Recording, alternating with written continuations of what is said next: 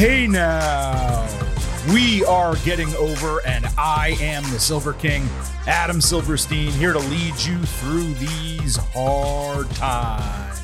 That uh, with the latest WWE edition of your favorite professional wrestling podcast. That's right, Getting Over is back once again, and for the first time in a long time, we have a regular WWE edition of the podcast for you. We're going to be breaking down everything that happened across SmackDown and Raw over the last week and some fallout, not only from WWE Payback on Saturday, but also AEW's firing of CM Punk and what that might mean for WWE. That means we have a five segment show ahead for you today, and we are not going to waste any more time getting into it. Allow me off the top to remind you that the Getting Over Wrestling podcast is all about Defy. So please, folks, stop being marks for yourselves and go back to being a mark for me. Go back to being marks for the Silver King, Adam Silverstein, Vintage, Chris Vannini, and yes, the Getting Over Wrestling podcast. Please visit Apple Podcasts and Spotify. Leave some five star ratings on Apple. Take a little extra time and leave a five star written review. If you do, we will read it live right here on the show, just like the review I'm about to read from D2 Cowboy, who said, It's high time I leave this five stars. Two years ago or so, I decided to search out a professional wrestling podcast, and Getting Over was the first one I tried. I have supplemented with other podcasts from time to time, but this is the only one I listen to religiously. Adam and Chris are as good as it gets when it comes to objective review of professional wrestling, and they do it while also juggling full time jobs covering college football. The amount of content they put out is impressive and a major help for when I need some holes filled, whether from shows that I miss or I don't have time to get into. Thank you for all of the awesome work you both do. D2 Cowboy, thank you for that awesome review you just left. We appreciate you and we acknowledge you. Acknowledge. Acknowledge. Big acknowledgement right there. Acknowledge. Let's also please remember to give us a follow on Twitter at Getting Overcast for episode drops, news, analysis, highlights, all of that good stuff. And please also realize I happen to love the number five. And I hope you all do as well because for $5 a month or 50 for the entire year, you can become an official Getting Overhead. Just visit buymeacoffee.com slash getting over. Sign up. You will get bonus audio. You will get news posts and your financial contributions will directly support the continuation of the Getting Over Wrestling podcast. All right, Chris, that was a significant intro to get into today's show. I do need to tell you, uh, after 10 episodes of this podcast in the last two weeks, I thought I was going to come into today's show tired and lacking energy and focus, but so much happened on Raw Monday night. There's still so much to talk about coming out of SmackDown on Friday with John Cena. We have the CM Punk stuff. We have the payback second look. I don't know, man. I'm fully pumped up for today's show. Yeah, I mean, we have a. Um, I feel refreshed. It was a Yeah. busy week with a lot of wrestling and the first weekend of college football. That's all in the rear view, and we can just focus on what we've got here. And I'm excited to get into it. I think that's a good way to put it. I- My mind feels like it's gotten right. Like I was so stressed and we had so much to do last week with both of those shows. And I should mention, by the way, if you missed our WWE Payback instant analysis or our AEW All Out instant analysis, where we also go deep on the firing of CM Punk, you don't want to miss those episodes. Those are in our podcast feed right now. You can go listen to them either before the show, if you want to pause, or obviously after the show once we are over. Um, so yeah, you can go back and listen to those. But because there was so much stress and so much pressure, I think, on both of us coming out of the weekend, Monday with just one college football game, and we didn't have to do much of anything during the day until Raw at night. I just kind of felt relaxed, and it was like a reset for me, which is great. And that's why I have that energy coming into today's show. So let's not waste more time. Like I said, it is a five segment show here. We usually only run with three, but there's extra stuff to talk about. Let's get going with a second look at WWE Payback. Now, I don't have notes on every match, but there are a few things I wanted to talk about. And Chris, please feel free, of course, to jump in wherever you see fit. I want to start with the cage match, obviously, between Becky Lynch and Trish Stratus. WWE posted an exclusive video of Trish Stratus getting a thank you, Trish, and you still got it chant after the match. She also posted some photos of herself after payback, and she was all bruised up, like forehead, arms, everything. We tweeted one of those if if you missed it. Um, but every indication kind of seems to be telling us that she's not done. That wasn't a retirement match. Now, maybe she's going to take a bunch of time off, but it seems like she's coming back and is not done with this wrestling thing. And I think that's great because Trish at Payback showed everyone in WWE, male and female, how to sell. Her sell job on the superplex off the top of that cage and the kick out that came after it, it's as good as it gets in wrestling. I don't care if you're in the Tokyo Dome, I don't care if you're in Madison Square Garden, male, female. It was perfect stuff from her. And I also want to say this about Becky Lynch. It is hysterical to me how people, when they talk about her wrestling skill, always start off like, well, she may not be the best wrestler, but okay, maybe Becky Lynch is not the most athletic women's wrestler out there, but there are no qualifiers necessary for her. She is a great wrestler, legendary overall, given her promo game, the characters, and all that, but also individually great inside the squared circle as an actual wrestler. How many superb top level matches does she need to have for people to give her the proper respect about her in ring skill? Almost every major name in WWE has had their best or one of their best matches against her. And she's easily the best of the four horsewomen when you talk about a total package. Maybe she's second only to Sasha Banks when it comes to the in ring skill. Bayley is extremely talented. Charlotte obviously has her moments and has put on incredible matches. But I promise you, on Saturday night, it was not 47 year old Trish Stratus carrying Becky Lynch to a borderline five star match. And Lynch does not get enough credit. It's clearly frustrating to me. I wanted Chris to make sure I made that extremely clear on this podcast today. Well, shoot, I said after that match, I think she might be the greatest of all times. So we, yeah. we, we are making sure we give her uh, the credit for that. I, I, would put her ahead of Sasha Banks in the ring too, because it doesn't feel like she's about to be severely injured whenever she goes to the match like it does with Sasha Banks. Uh, no, she, she's the total package. She can can can obviously do some high flying stuff, can do the technical stuff.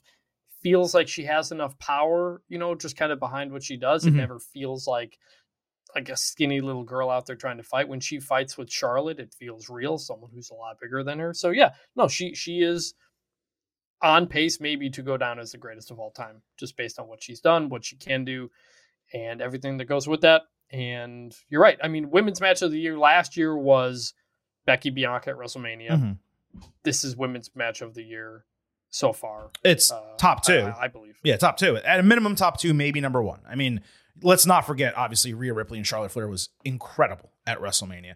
And look, there are there better women wrestlers from an in-ring skill perspective.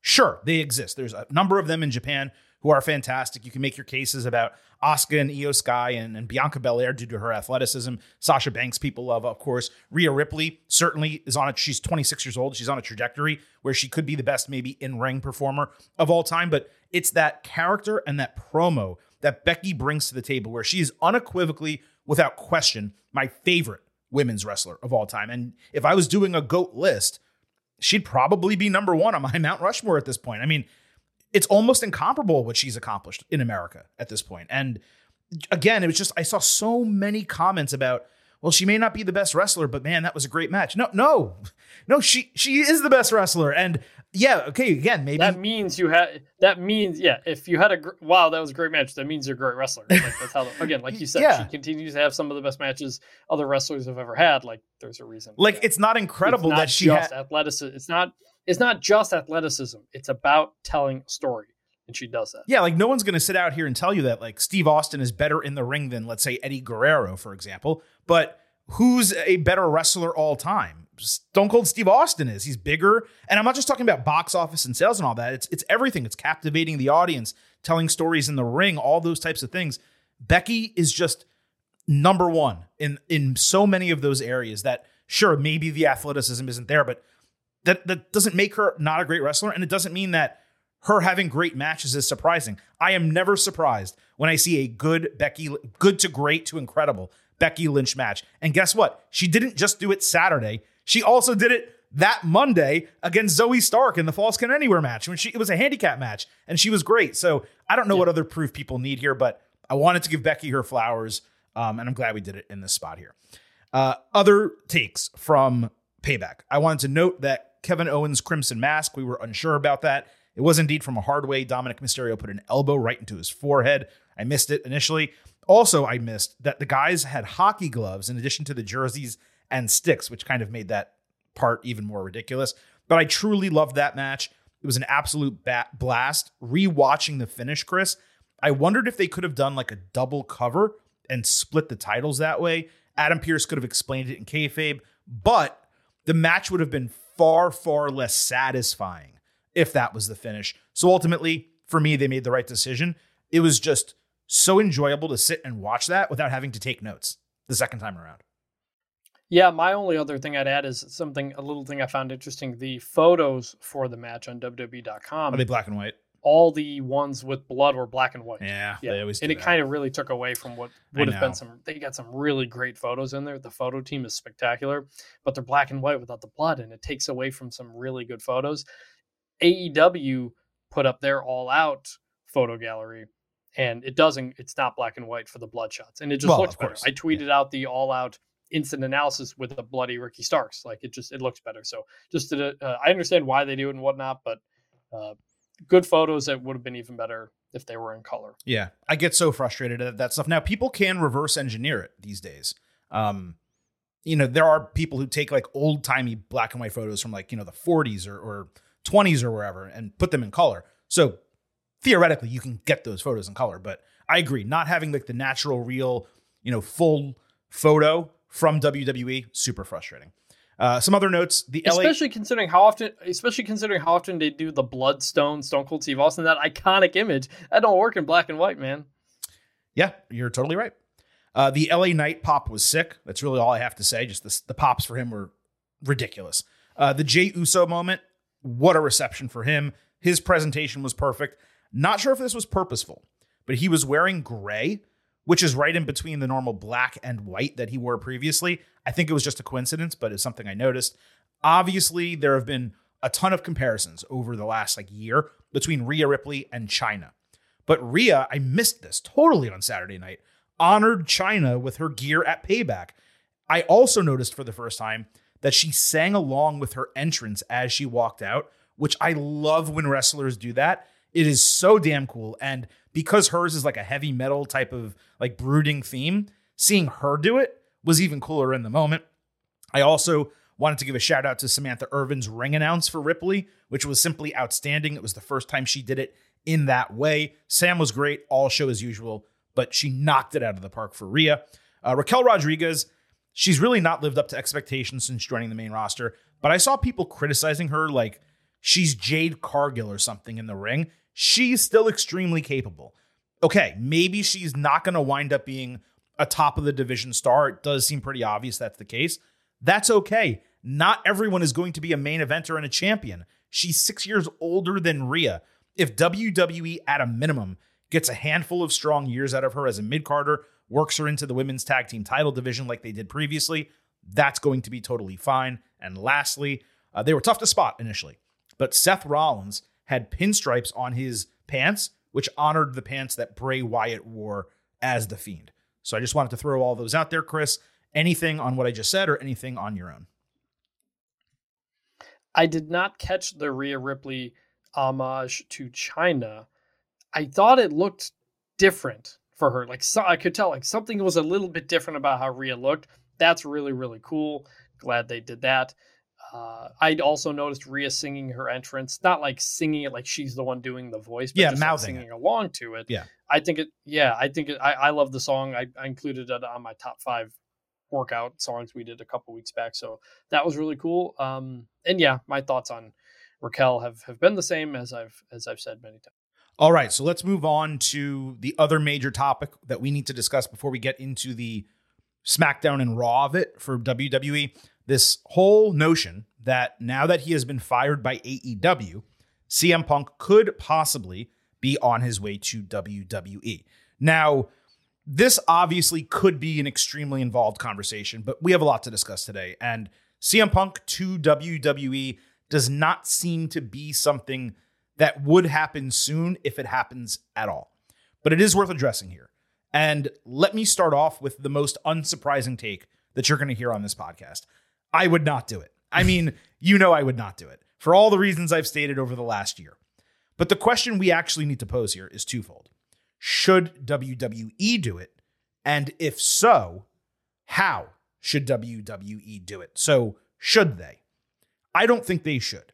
Not now while things are going smoothly. They are setting gate and merchandise records. They there are more wrestlers, faces and heels right now that are completely crazily over with the crowd to extremely significant degrees than WWE has had in at least a decade, if not longer. Ratings, yes, are about to go down with NFL competition, but creative is still getting extremely high marks and has been for more than a year now. They simply do not need him. A couple years ago, they definitely could have used him. I think it was Triple H who previously was quoted as saying, let him be their headache. That's probably where this sits. Punk would have no leverage in WWE. There's no one for him to push around. There's not an actual need for WWE to have him. And you risk upsetting the locker room unnecessarily if you bring him in. I mean, consider this from Seth Rollins just a couple of months ago. Oh, Philly Phil, stay away. Stay away, you cancer. Get away from me forever. Yeah, no, I don't like Phil. I don't like Phil. He's a jerk. Oh, did we just figure that out? Did we just figure that out? No, everybody in the room like is like, oh no, dude, did he say that? Yeah, no, he's a jerk. Come on, we figured it out over there. We knew it over here. I don't want him back. Go do something else. Bye bye, bye bye. See you later. I mean, the way he jumped out of character in that interview and slipped into calling him "you cancer" is it's amazing, obviously. But knowing Rollins and his level of professionalism, okay, if they hired Punk, he'd probably work with him either way. But this is the feeling, at least for some people behind the scenes, and obviously, you know that Rollins is close with Jon Moxley and Renee Paquette, who I'm sure have clued him in on the AEW backstage situation and what happened with Punk and probably other things as well. So, do you really want to risk upsetting talent like Rollins and Kevin Owens and others just to put Punk on your TV for a thumb in the eye at AEW? The only thing with WWE is that the management structure is so strong that it would make WWE probably the only environment in which Punk could thrive, hopefully without major issue. At least one would think. The only way I would ever suggest bringing CM Punk back, if like WWE were to ask me, I would say number one, if you start slumping in a significant manner and you need a boost, okay, then maybe you look that way.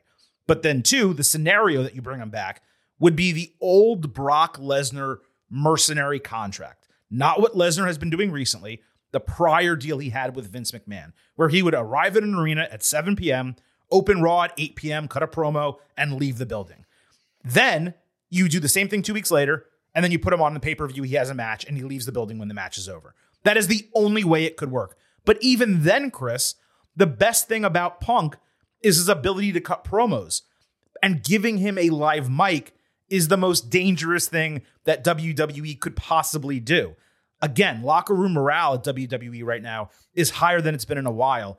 And chances are, with this Endeavor deal, which, spoiler alert, is probably going to get closed before Crown Jewel happens, if not Survivor Series, there will probably already be some type of cutbacks that are going to bother people. This to me is definitely not the time to invest in CM Punk and certainly not the time to take that risk. But again, if it ever does happen, those would be my parameters.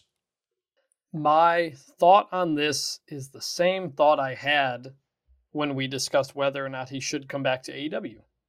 I would love for CM Punk to go to WWE. I think you could do a lot of big money feuds. I think you could get a lot of mileage out of it. But from a business standpoint or, or from an organization standpoint, I absolutely think they should not do this for all the reasons that you said. Now, look, yes, CM Punk had a bad falling out with WWE. Yes, he they had a lawsuit and it got really ugly. Mm-hmm. But remember, CM Punk did sort of come back to WWE via Fox on that backstage show mm-hmm. a number of years ago. So it's not impossible. The problem is, since then, CM Punk shows he can absolutely not be trusted as an employee. You know, like he's literally getting in multiple fights, calling out talent time and time again. Now doing his own dirt sheet leaks, probably. And then he endangered the safety of the boss of the company. Like, there's no there's no way you can do it. Like I, would like to think, hey, Kevin Owens, CM Punk, think about what you could do with that, or Kevin Owens, Seth Rollins. Like you always like to say, like mm-hmm. never say never. You can always get over something and come back. But this is just purely from a business organization standpoint that this dude clearly cannot be trusted. I know he showed up back at WWE what a few months ago, remember, and he was making mm-hmm. amends with some people like the Miz supposedly. Um, but you mean the guy? You mean the guy he, he told to suck up, the guy he told to suck up blood money covered dick? That guy? Yeah, he made yes, amends with him apparently. That guy. Yeah, I think things have changed a little bit even since CM Punk's last suspension. With what happened at All In, mm-hmm. there's just there's no way you can trust him. Yeah, I think that's the the base of the entire thing. You'd have to create such parameters that would be so ridiculous and a contract that would have such financial penalties if he was to say this or that, that he would never agree to it. I, I mean, look, again, in wrestling, you never say never, right? Ultimate Warrior came back, Bret Hart came back. Everyone seems to come back, and maybe WWE for WrestleMania 41 or 42 or 43 uh, hosts in Chicago.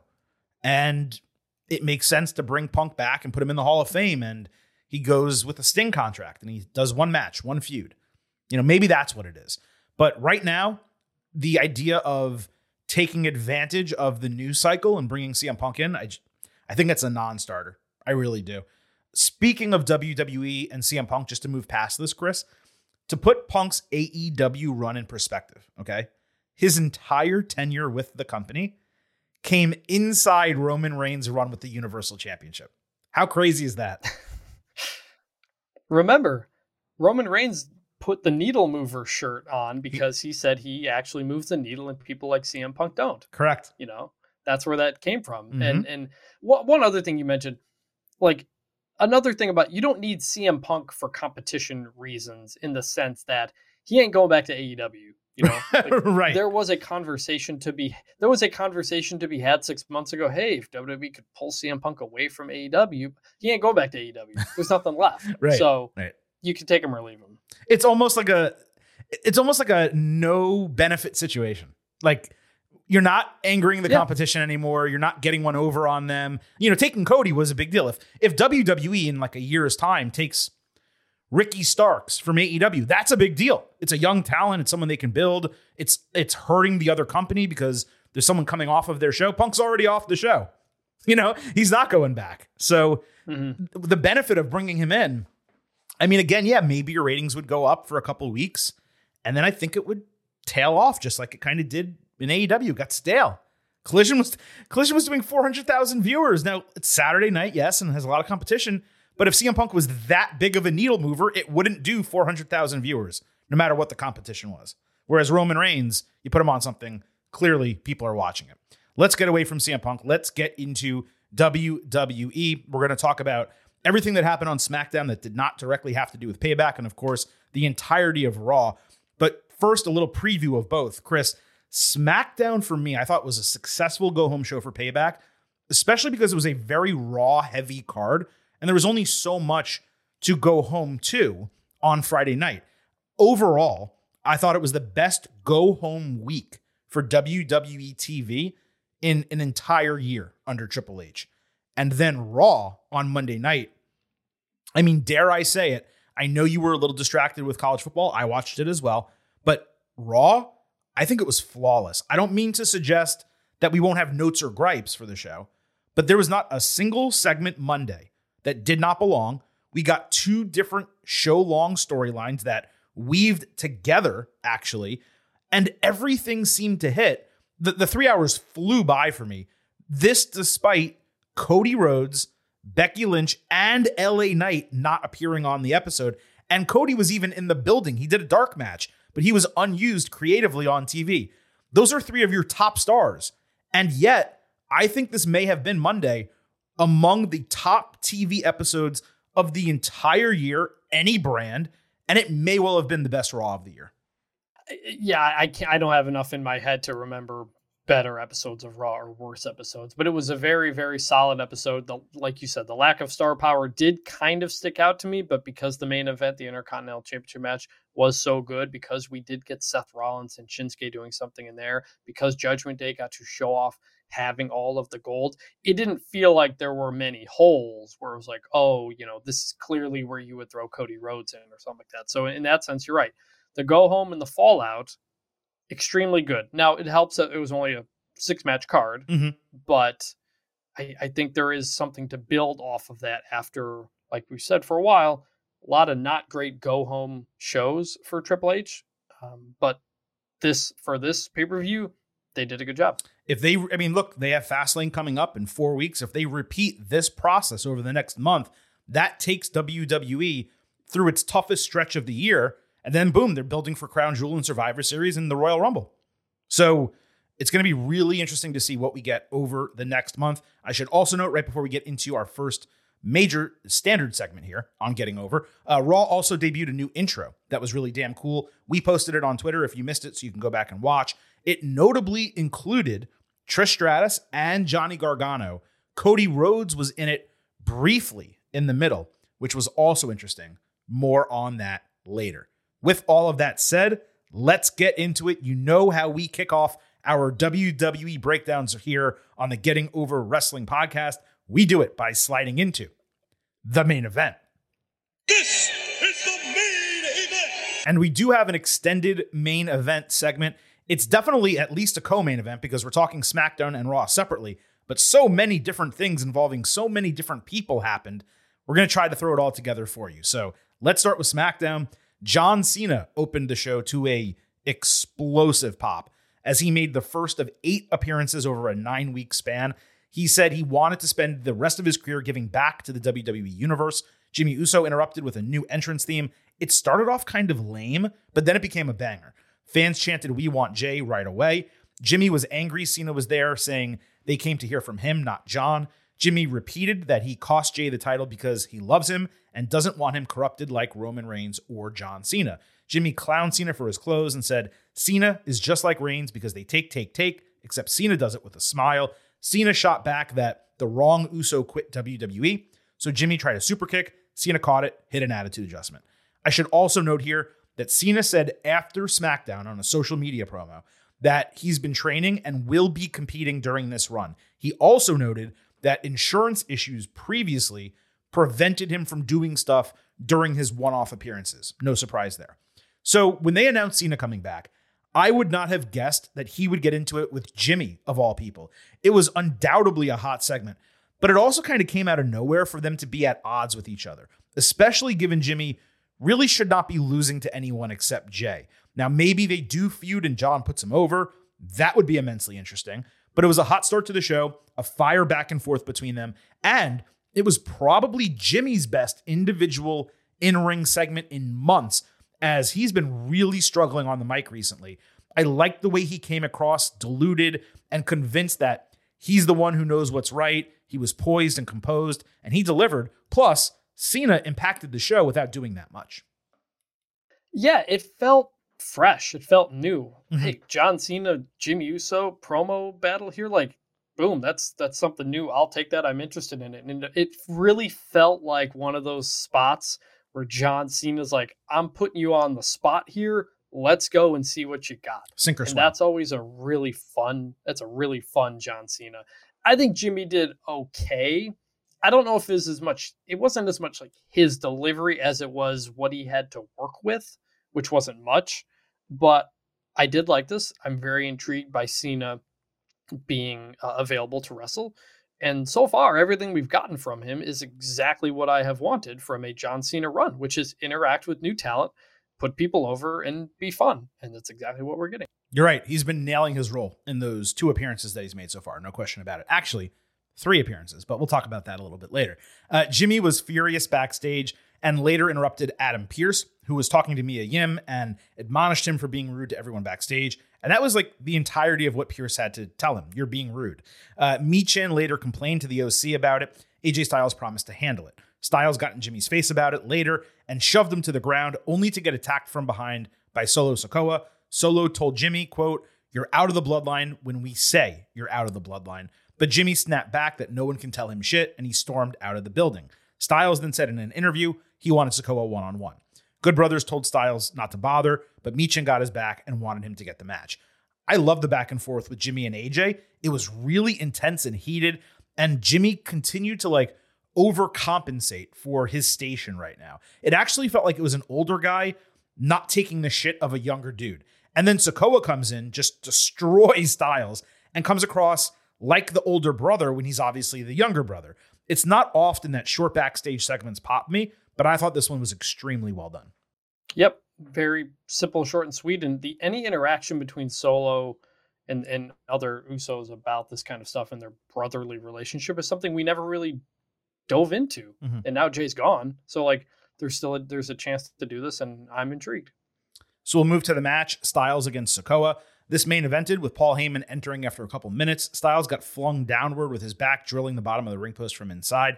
Then Sikoa hit a belly to belly suplex. Styles came back with a Pele kick and his signatures, only for Solo to catch him with a pop up Samoan drop. Styles hit a springboard moonsault. Sikoa halted Styles' clash. As Styles went for a phenomenal forearm, Jimmy ran in to trip him on the top rope, with Solo hitting the Samoan spike for the win. Heyman looked stunned as Jimmy hugged Solo from behind, only to get choked by him. Paul stopped Solo from delivering the spike, and they left with Jimmy super kicking Styles and hitting an Uso splash to end the show on top. Heyman called Roman Reigns while Michael Cole pontificated that it sure looked like Jimmy wanted back in the bloodline.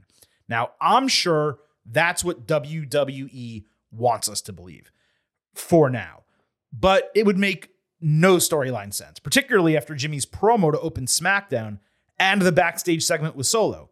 So surely it's a swerve of some kind. At least let's hope it's a swerve of some kind. Because if it's not, it would be nonsensical. It was good to see Styles and the OC back involved in something substantial for a change. And they can certainly turn this into Styles and Cena versus Jimmy and Solo, or Styles versus Jimmy, perhaps for Fastlane next month. I'm not sure if you noticed Cena's new gear. It's a take on the Gulf Oil logo, so it's car themed to some degree. Anyway, it would work if they go in that direction, leading to Styles Reigns at Crown Jewel in November. That would be a nice signature match against someone not involved in the bloodline, and a good way for Roman to defend his title at the big Blood Money in the Sand show. That's in November. And you could also potentially do Jey and Jimmy on that show, or now, based on the other things that we learned, it seems like they may stretch that out to WrestleMania. That's how I contextualized all this, Chris, coming out of SmackDown. Yeah, I, I don't think Jimmy is joining the bloodline, but I'm very interested and excited to have AJ Styles have something to sink his teeth into again. Mhm. He's just kind of been floating around for a long time. We've always thought AJ versus Roman on SmackDown would be a good main event title match. So it appears we may head down that road. I also think it was notable uh, AJ Styles growing the beard out Mhm. in a big way. He's really letting that thing go. Looked looked a little different. So yeah, again, this was something new. It was a different interaction than we normally see, and I'm excited when we get stuff like that. One other thing here. I was floored seeing the reaction to this online. It seems like people are in a mode now where they want to automatically hate the bloodline stuff to the point that they almost have an inability or an unwillingness to differentiate between Jimmy's feelings for Roman, his cousin who has manipulated, abused, and gaslit him, and his feelings for Solo, his younger brother, who has largely not done that much wrong to him. I saw tons of this makes no sense tweets on Friday, and look, maybe I'm wrong, but I thought I understood it quite well watching SmackDown Live, and I'm just confused at how so many people didn't see it the same way I did and took Michael Cole's word of, oh, I can't believe Jimmy's turning heel again and rejoining the bloodline. Like, I mean, again, maybe that does happen, but I, I really don't think it is. No, they would have done that whatever a week or two ago when when Roman said you're back in the bloodline. What do you want? I'll give you anything. Right. And he said no. so, like, so like no, we're the point is to make you think that as a possibility. Right. But no, I it would make it wouldn't make any sense. Like because. Jimmy's in this tweener mode where he exited the bloodline, but he Yeah. also turned on Jey. But Solo is still his brother, so he's supporting Solo, but probably does not want to support Roman. So you could see Jimmy and Solo team up because they're brothers, but it again wouldn't make sense for him to rejoin the bloodline. So I, I just think people were they everyone was looking. I, I still maintain this. I said this after SummerSlam. They were looking for a reason to turn on this storyline. WWE gave them one because the end of the SummerSlam match was terrible, and now everything that happens is bad. And it's just like it's not. Here's the thing. Yeah. I think the fact that Jey is now gone to Raw, like completely closes that chapter of the story. It is now onto a new chapter of the bloodline. Right. And that focus is on Jimmy. Now Jimmy is the one with a crisis of confidence. Jimmy is the Mhm. one who doesn't know what to do. He has all these different relationships. And we have to just kind of adjust after like months, maybe a year of of the Jey story or a couple years of the Jey story and everything that they did for that. The Jey story is done now. Like now it's the Jimmy story and we're just going to have to get to get used to that different pace and that different kind of style and I think that's an, just an adjustment. I would say rather than it being done now, I'd say it's done for now because clearly they will do Yeah, Jey yeah, and Jimmy. And I think it's very similar. This is what I, I had mentioned previously. Uh, with Jey going over to Raw, which we'll talk about next, it's very similar to what they did with Rey Mysterio, where they took him away from Dominic. They gave them multiple months where they did their own thing, and then it came together came together again before WrestleMania, where they had their singles match. It seems to me to be almost the exact same formula with Jimmy and Jey. Yeah, it could be. All right, let's move over to Raw. As you mentioned, Jey Uso opened the show as the newest member of the roster. He came through the crowd and straight up looked like a star, a main eventer in more than nickname only. Michael Cole dropped this line, quote, Cody Rhodes used to be an EVP. I guess he can get things done. Hysterical. And Cody acknowledged it on Twitter as well with a tip of the cap. Uh, Jey was so intense, he actually had to catch his breath before doing the Welcome to Monday Night Raw bit. Jey said it became too much fighting his family every single week on national TV, but Cody opened the door for him. Sami Zayn came out saying people backstage will have a problem with him being there, but he's happy for him and he's proud he broke free of Roman. Sami offered a hand, fans chanted hug it out. Jey just stood there and didn't do anything. He was playing around because as Sami was exiting, Jey goes, Hey man, that wasn't very oosy of me to leave you hanging. And then Sami came back in and they hugged to a huge pop. Drew McIntyre then entered as Jey was exiting up the ramp. Drew stared him down, so Sami separated them. Then Matt Riddle came out, and Sami did the exact same thing. I thought this was a brilliant opening to Raw. Jey got started on the right foot. He reconnected with Sami, so we have that friendship that can grow again. Then you have the acknowledgement that Jey doesn't get to escape his past sins just because now he's a babyface and he's changed brands. Meaning, he may not be feuding with the heels, but possibly babyfaces. Or he may be feuding with both simultaneously. He thought going to Raw would free himself from the bloodline. But now Raw superstars are going to want to take out all of their bloodline frustrations on him.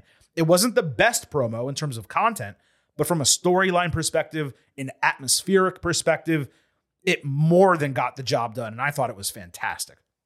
I thought it was really well done. It, it set up everything it needed to set up. It kept in all the context. It kept in all the past references and things that happened, like you said, and, and it's unclear where it goes. I'm still just kind of eh on the whole like Jey Uso is back and got to Raw and Cody made it happen type of thing. It just it felt like a shortcut in a storyline that never really takes shortcuts. Um, I mentioned this on the payback uh, instant analysis, but I thought we could get more from Jey Uso being away from WWE if he was supposed to be quitting WWE. Instead, he just comes back and this is like, all right, like, all right, like that was fine. Everything in this was good. I still just feel like they missed an opportunity to, to do something a bit more, but I'm not gonna, I'm not gonna harp on them for Mhm. not doing something as opposed to what they did do, which was fine. The only thing I honestly think they could have added would be one week where we see Cody on the phone backstage, like trying to convince someone of something and we don't know what he's doing. And then we find out the next week that this happened. But let's not forget the episodes that preceded this. And we don't know what was initially planned for Jimmy on SmackDown two weeks ago. And we don't know what was planned for Raw. Um, you know, we had the Bray Wyatt tribute episodes and they changed their creative plans. So it is possible there was a thread that they skipped before they came back to this. But again, for me, it doesn't matter because it was so similar to what they did with Rey Mysterio, where randomly he showed up on SmackDown and, and Triple H called him into his office and convinced him to sign that deal. Yes, Jey quit publicly on TV, no question. He kind of addressed it. He goes, Yeah, I was only gone for two or three weeks, but I'm back. So, yeah, you're right. Maybe there was a shortcut. I don't care at all. It was entertaining. Uh, Judgment Day celebrated their gold with Finn Balor and Priest laughing together when Dominic Mysterio got his ass completely booed. It was so smart to have him open the promo and speak for as long as he did, getting heat. I just loved it. Uh, Balor put over everyone and made amends with Priest. He also shouted out JD McDonagh for having his back and himself for becoming Grand Slam champion. Fans chanted, You deserve it. Ripley was proud of them being a family, but she was angry that the focus was on Jey, not them. She said the bloodline has fallen and Judgment Day has risen as the most dominant faction in WWE. That is accurate. Uh, McDonagh entered with Priest saying he actually appreciated his up on Saturday, so JD better not screw it up. McDonagh agreed with Ripley that change was needed in Judgment Day. He told Priest, You got to get rid of the briefcase because you guys have all the gold already. In fact, JD had a custom purple and silver money in the bank briefcase, and Priest loved it. So then Sami interrupted. He was angry that it took all five of them to beat him and Kevin Owens. He called out Dom specifically. JD spoke and said, taking Sami's challenge. Damian Priest was first really bothered that JD was speaking for them, but then he was kind of impressed that he stepped up and took the match on their behalf. Priest's acting was the key to this entire segment. He knocked it out of the park both times where he had to show disdain for McDonagh, only to be like pleasantly surprised by him. Beyond that, yeah. I thought it was great to see a faction operate like this. I cannot believe we went a decade without significant factions in WWE. The storytelling with JD McDonagh was on point. The whole group came across well, especially with Ripley putting Judgment Day over the bloodline. Maybe it's just me.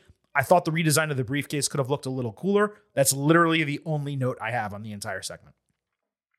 I I'm really glad that we got this moment again to just emphasize and show us that they have so much gold. There are very few factions that can ever claim that.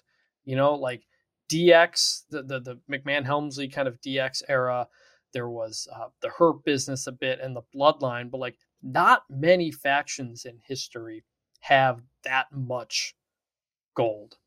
And it's a really, really cool and special thing. So I'm really glad they tried to kind of punctuate that with Rhea saying the bloodline has fallen and we are the most dominant faction, which is true. The bloodline's not a faction anymore. It's two people and a manager. you know, you know? Right. So like it's it was important to it was important to say that. And I like the purple money in the bank briefcase. I think the senor part, like painted over as a sticker, is kind of weird looking. Th- that labeling kind of hasn't really stuck with me, but I think it looks great. It fits great. I was wondering, as we talked about on the instant analysis, if we were going to get new tag team belts mm-hmm. soon and make them purple or something. Because now, now that we have that, so we'll see. I love Damian, like Damian Priest disdain, as you said. It's very, very funny because the way he reacts to being interrupted. So he's talking, and JD McDonagh's music comes out, and instead of just like waiting for JD to get to the ring like a normal wrestling promo, he's just talking over the music like JD, get out of here. What are you doing? No, no, just talking. Don't ruin music. this, dude. You got me liking you a little bit, like. yeah, and then when Sami Zayn's music hits while he's talking, he turns and spikes the microphone yes, into the ring. Yes, yes, great. he did. It's another yeah. real good punctuation to that. So really good job by Damian Priest on that. My only other thought, that note that I have, I, I may or may not have said this before, and I'm gonna try not to repeat it, but it's just it's always bothering me. JD McDonagh's head is too big for his body. Yeah. And it just looks a little weird. So He's a Funko Pop. That's, That's what know, they say. As we comment, as, as, we comment on looks, he's just it's a it's a big head for kind of a normal size body. I don't. There's nothing you can really do about it, but just wanted to say it. He's not only a Funko Pop. Anyone who used to play NFL Blitz, you could do the big head mode, the special code. That's what he looks like. He looks like one of those. Hmm. So yeah. All right. Uh, so backstage in the Judgment Day Lounge after this segment, Balor suggested they bring McDonagh into the group officially. Priest said he wanted JD to prove himself more. Dom passed off the decision, hey, whatever you guys want. And Ripley said they should pause and see how he does against Zayn. Rhea also said offhandedly to Dom, hey, we also have something we need to talk about. Uh, and Priest agreed to let JD prove himself, and they left to help with Rhea telling Dom, make sure everything goes smooth. So we got Zayn against McDonagh. Sami hit a great Michinoku driver. Dom pulled JD out of the ring to save him from a Helluva kick. So Zayn attacked Dom outside, and in that extended distraction, McDonagh rolled up Sami for the win. Enraged, Zayn attacked Dom after the bell with an exploder. JD then saved Dom before Helluva kick in a parallel sequence to what had just happened, telling him to get out of the area. So Dom runs to the back. McDonagh gets caught with the exploder and Helluva kick, and Dom did not look back to help a second time. I thought getting JD a win over Sami was significant. They protected Zayn enough in the process. It was strange that Jey never came out though, because he was backstage the entire time. He had made amends with Sami. He knows the bloodline, not the bloodline, the uh, Judgment Day uh, was angry at him, and he knew Sami had a match. So Sami's getting beat two on one. It felt like Jey should have come out there. Yeah, but I think the point of the segment though was that JD McDonagh is helping the Judgment Day, and the Judgment Day is not helping him. Yes, like like of course. you didn't need you didn't necessarily need Jey Uso in there, and you didn't want to you didn't want the story the main focus coming out being oh Jey and Sami are together. Totally. Will they be a tag team? What'll Kevin Owens think? It that for that was the earlier sec. That was the earlier thing. This was about hey JD helped out Dom and Dom didn't help out him, and and so as far as a Judgment Day segment goes and JD McDonagh's place in it, I, I think it all worked for that exact reason. You're completely right about that. I'm just saying it was a plot hole because he was there and he was literally standing backstage as we saw, you know, a little while later Yeah. um, when Judgment Day approached. So let's get into uh, more of what happened here. Balor tried to put McDonagh over to Priest backstage after he won the match.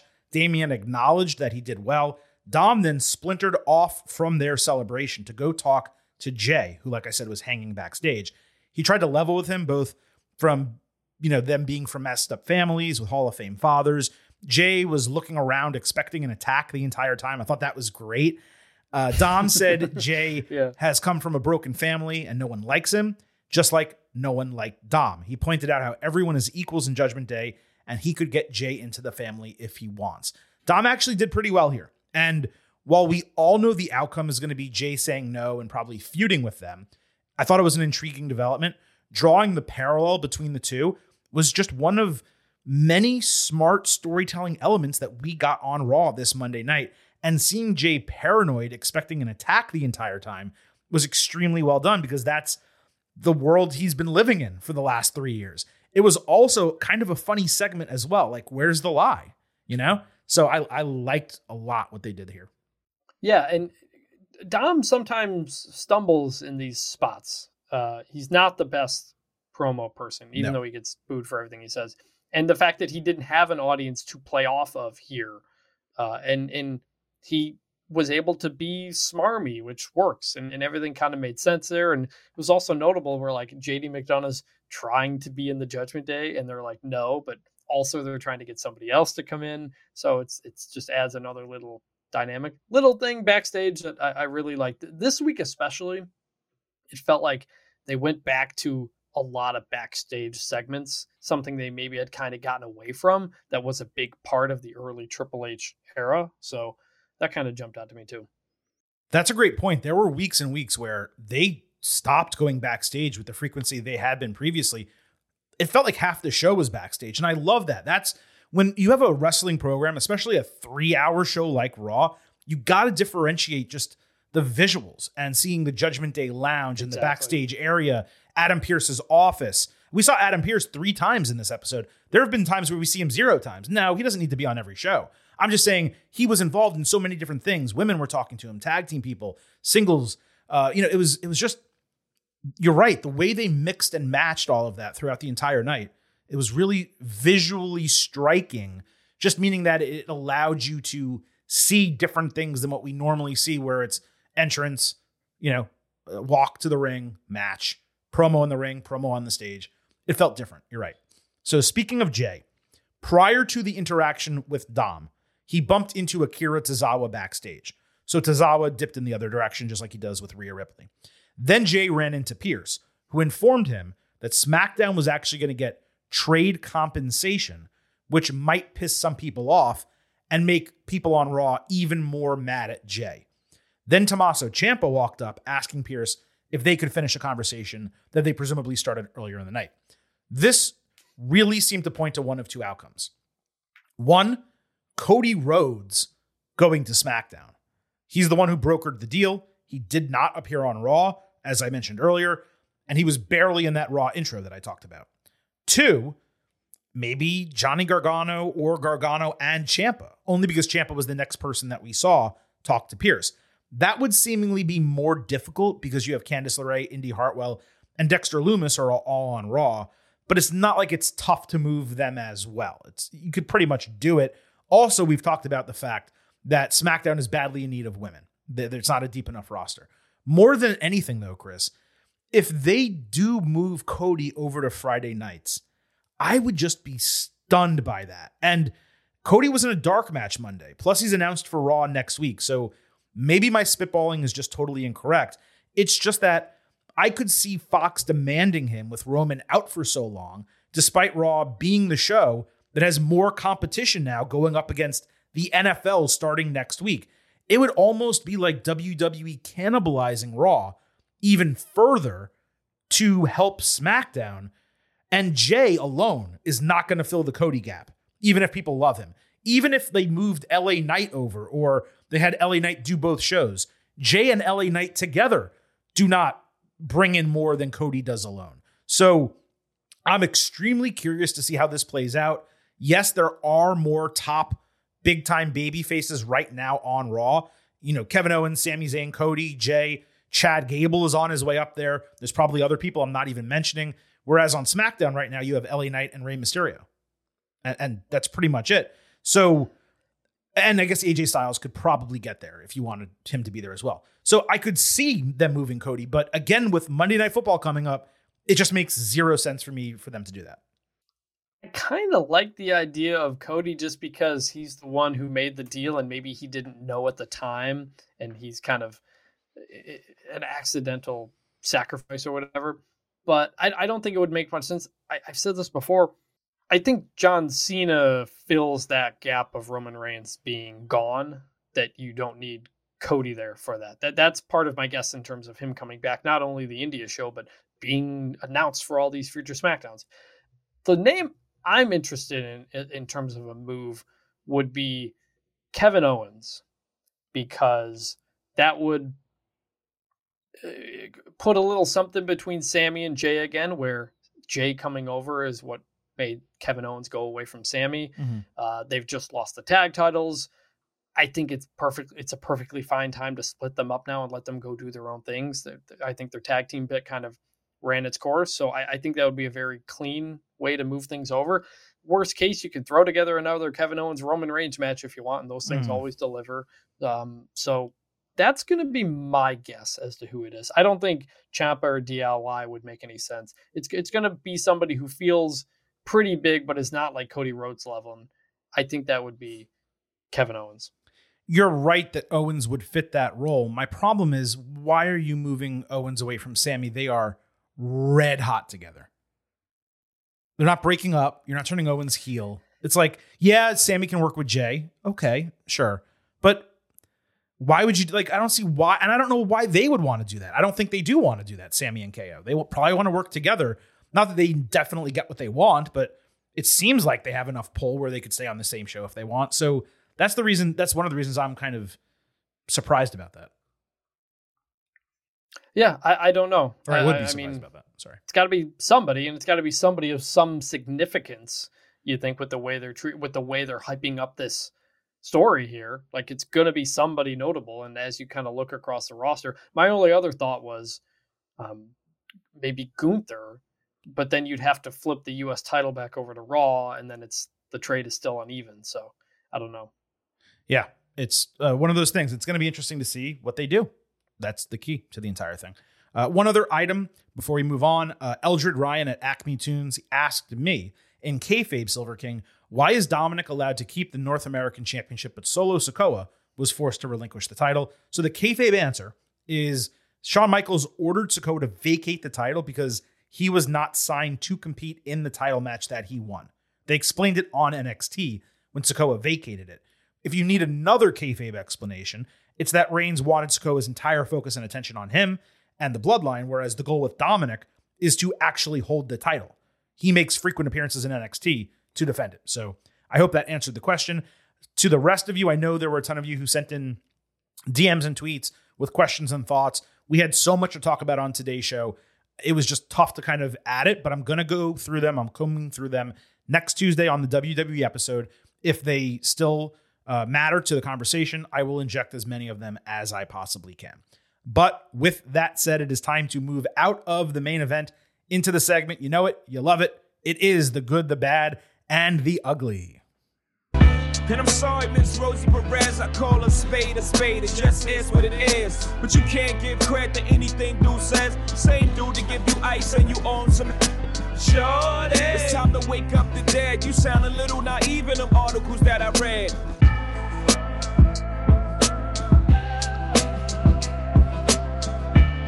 All right, let's kick off with the Intercontinental Championship. Gunther defending against Chad Gable. Now, this was built up pretty well during Raw. They had multiple video packages that showcased the most legendary Intercontinental champions. The only thing I felt was missing from these was like a graphic showing how many days each of them held the title. In other words, WWE platformed the title as extremely important, but they didn't showcase the length of Gunther's reign while doing so. Did you feel the same way? It felt like they were emphasizing it's a big deal that Gunther is the champion. The Intercontinental title is a big deal, and less so this unprecedented run he's gone on. I thought WWE did an okay job hyping this up. I'm very happy they made it the main event like we had asked for. Mhm. But I wanted this to like lead off the show with something and then give me a lot of stuff throughout the show, especially since we didn't get Cody and Becky and stuff like that. Right. I just felt like it would have been one of those just like honky tonk about Honky Tonk Man's record and then Gunther beating it and, and what it means. Instead, it was just like, look at all these great people who have won the Intercontinental Championship, which we've gotten many times before. Right. Like it should have been you open Raw, you do the payback stuff, and then the next thing you do is history is on the line tonight on Monday Night Raw. Gunther is going for the longest Intercontinental Championship reign of all time. And then you show the package. And again, you can show the same package, but with the days. And maybe you do the because they did like three or four different packages. Maybe you do them in reverse order. Like you do the top 20 longest reigns and you have the days. And then the last package is the five longest, you know, as of right now. You show Gunther at number two, and then you show Honky Tonk at number one. And then you have Michael Cole say, that's what's on the line tonight for Gunther. Like, I, it just, I don't understand why they didn't do more regarding that. It didn't take away, it didn't make it worse by any means, but they could have platformed it even more than they did. And that was frustrating to me. So, Yeah, yeah, it yeah, it did it didn't it didn't make the match feel any less important. It just didn't make it feel more important. exactly. And Yeah. it, it felt like that was the that was the real goal. Exactly. So Gunther cut a promo saying Gable will not stand in the way of his legacy, and that Gunther, not Gable, is the one who belongs in history books. Gable told Gunther later he's already in the history books as an Olympian and a valedictorian. I don't think they put valedictorians in history books, but Olympians, sure. Uh, he promised to add to his legacy and prove to fans and his family who were in attendance that he's more than just a tag team specialist. Gable also wore, let's just be candid, an absolutely awful jacket that spelled out Gable as giving aggressive beatings like an expert. Uh, anyway, this was indeed the main event of the show. Uh, Gunther dominated early, just like usual. He chopped the literal soul out of Gable for two segments. Gunther caught Gable with a power bomb as he slid into the ring. Then he chopped Gable off the top rope, only for Gable to bounce back with a superplex and a flying headbutt for a false finish. He immediately moved into an ankle lock that got broken. Gunther countered Chaos Theory, and Gable countered a power bomb with a belly to back suplex. Then Gable hit Chaos Theory for a 2.9 false finish. Gunther sold it incredibly, and the crowd was insane. They were hanging on everything. Gunther stopped the moonsault with his foot, so Gable grabbed it, rolled twice into an ankle lock, and then fully cinched it in, sitting down on his leg on the canvas. Gunther pulled uh, Gable down into a rear naked choke, but Gable rolled into the trap pinning combination. Gunther then hit a full release German suplex with Gable landing on his head. Another angle shows that he blocked it, but it looked gnarly.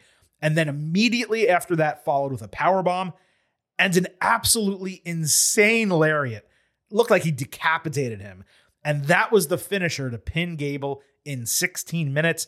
And WWE immediately cut to Gable's daughter, who, as they moved the camera to her, completely broke into tears. That absolutely crushed me emotionally, seeing this little girl burst into tears live on television. My biggest issue here, Chris, is that WWE made the decision not to put this on payback and to build it up for two weeks. Not just that, but to promote it for 150 minutes on Monday night. Yet they gave these guys 16 minutes with two commercial breaks at the end of the show. We basically saw nine minutes of the match without picture in picture. For a normal main event, that is totally fine. For a match of this magnitude, with a record title reign on the line, I found that to be unacceptable. There was so little time that Gunther barely got to celebrate, and Gable didn't even like get a standing ovation, perhaps, that we could have seen live on air. Both should have happened after that match was over. But don't get me wrong, okay? What we got was great. The crowd was on fire. Gable came out looking incredible. It was the closest to Kurt Angle that he has ever been. It was so awesome seeing this entire arena on their feet for him. This is the type of push he has always deserved and we have always wanted for him. He was the perfect opponent to give Gunther an underdog scare in the last days before he breaks the record. And the crowd shot of Gable's daughter, if you did not well up a little bit, you're lying to yourself or you have no soul. That was such great camera work and such great storytelling devices. Gunther got that awesome 80s style fuck them kids energy out of it. We've been missing that in wrestling. Now, Gable does not just have a professional reason, but a personal reason to go after Gunther as well. But again, despite all those positives I just mentioned, it was two and a half minutes longer than their first match. And it almost felt like a sneak peek of what they could really do together. I would love it if they go to a rubber match at Fastlane or somewhere else and they get 25 minutes or they get a 30 minute Iron Man match with a title change. That would make this a lot more palatable in hindsight. It's just for me that Chris, on a Raw like this, there was no reason for this to not have gotten more time. I went 4.25 stars A, and obviously this is good. It just felt like it fell a little short of what is truly possible with both of them in the ring together. Match was terrific and I love the finish. I always love Gunther's like mega pins where he just puts his entire body on somebody. Like that's how, like in kayfabe, that's how you should pin guys. It feels like a big deal. It feels like he's putting in a lot of effort. He's so good at those little things. As for why this match was not longer, if this was like an AEW spot, they would get the last 30 minutes for sure. AEW does a lot of these where you really give a spotlight to a big match on a TV show and it really emphasizes the importance of it. Really disappointed we didn't get that here.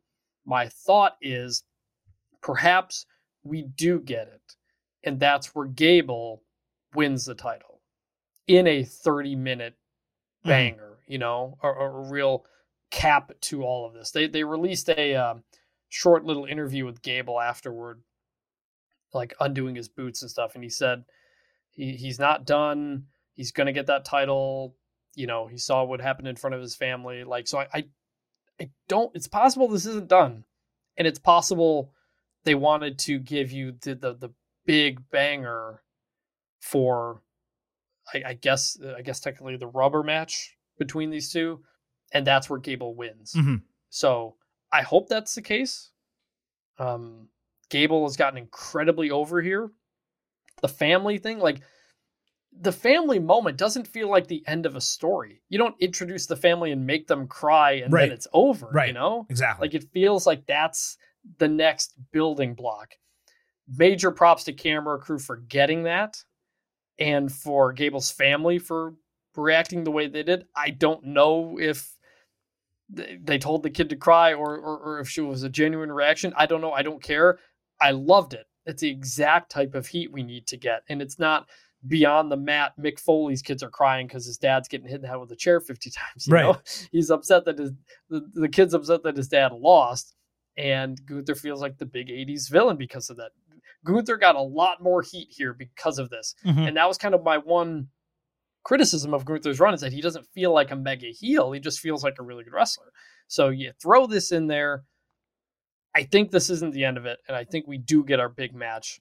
But yes, it was disappointing not to get it here Mhm. when it's the one you built up to for a long time. regarding the kids, they definitely did not tell. I don't know how old she is, but I mean, six, seven. They did not tell a girl to cry on cue. So I'm sure what happened is they asked Gable or Gable suggested or whatever the case, hey, we want to put the camera on your family during the match, but also in the finish. And if she cries, she cries, right? Um, don't forget he he picked up his son and brought him into the ring or around the ring a couple weeks ago on TV. So clearly it's okay with Gable, and that's all that really matters.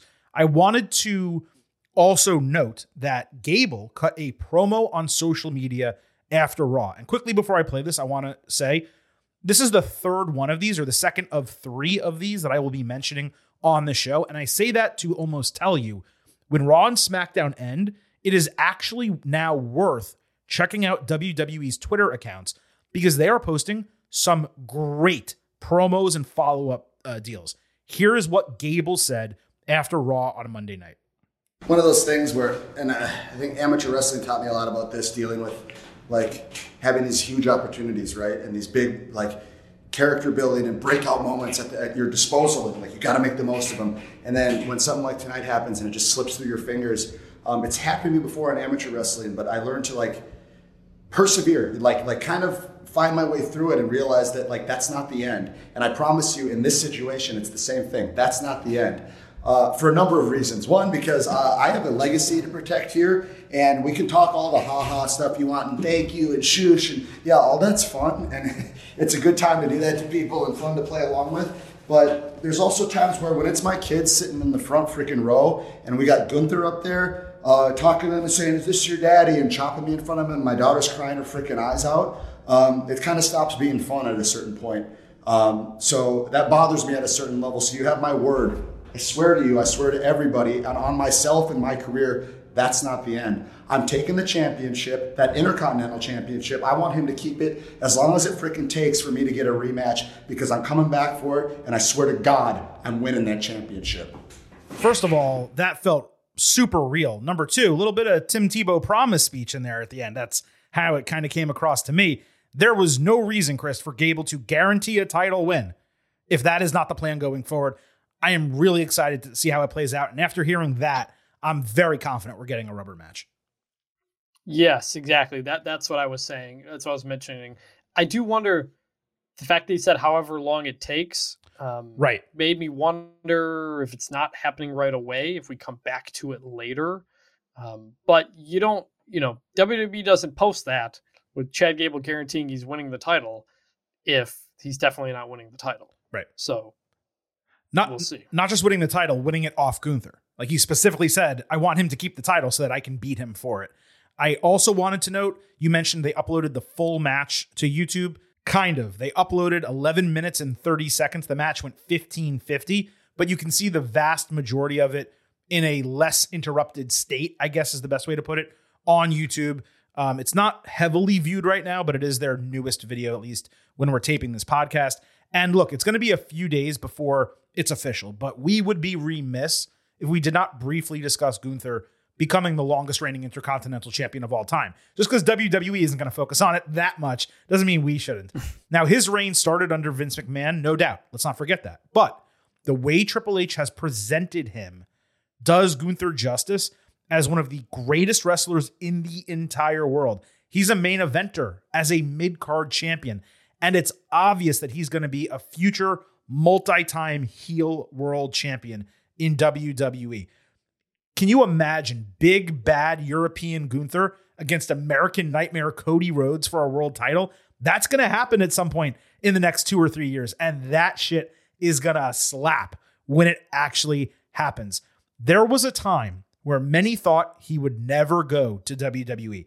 And even Gunther, as Walter, said he would never go to the main roster.